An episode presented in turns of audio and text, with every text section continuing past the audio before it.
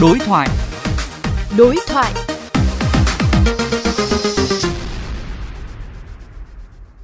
Dù đã nhiều ngày trôi qua, thế nhưng dư luận chưa hết bàng hoàng sau vụ việc một người đàn ông ở Long An bị chó pitbull bất ngờ tấn công, cắn nhiều vết vào cơ thể dẫn đến tử vong.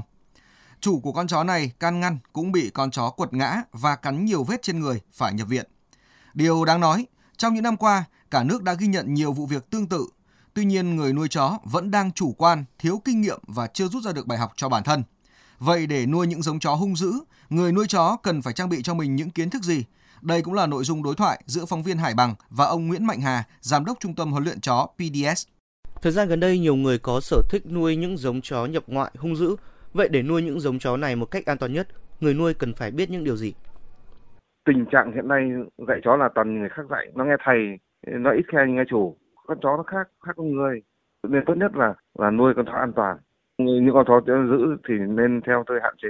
Nhất là con đặc biệt giữ như pitbull con pitbull nó có đặc điểm là nó chịu đau rất là tốt và nó lại quá hung tợn nó có thể nghe chủ nhưng không nghe người khác, hoặc là nó ghét con vật khác trong thực tế đấy, muốn nuôi chó thì ta phải chọn con chó nào phù hợp với mình, chọn giống chó nào phù hợp với mình nhà mình chật, nhà mình nhiều trẻ con, nhiều người già, hoặc là là xung quanh có rất nhiều người khác mà mình nuôi con chó giữ thì trước sau thể nào cũng bị thể tai nạn.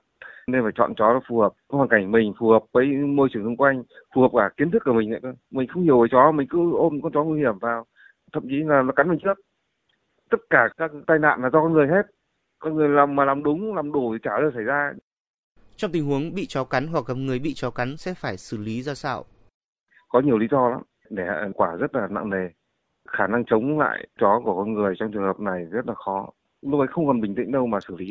Nếu là thanh niên và bình tĩnh và có sức khỏe thì cố gắng xử lý bằng cách đâm vào vào mắt nó. Những chó giữ thì nên hạn chế, mà một số giống chó đặc biệt được vật giữ đặc biệt nguy hiểm, có lẽ là phải hạn chế một cách cao hơn nữa. Có đảm bảo ai nuôi những con chó giữ phải có sự cam kết. Nhà chức trách cũng phải kiểm soát là người ta có đủ điều kiện để nuôi hay không. Và cam kết xảy ra thì ta chịu trách nhiệm hoàn toàn này có sự kiểm tra thường xuyên của những cơ quan chuyên môn thì ta mới hãng cho nuôi giống như kinh doanh có điều kiện quan điểm tôi ấy, có những cái sai lầm mà không sửa chữa được thì cố gắng đừng để xảy ra Xin cảm ơn anh.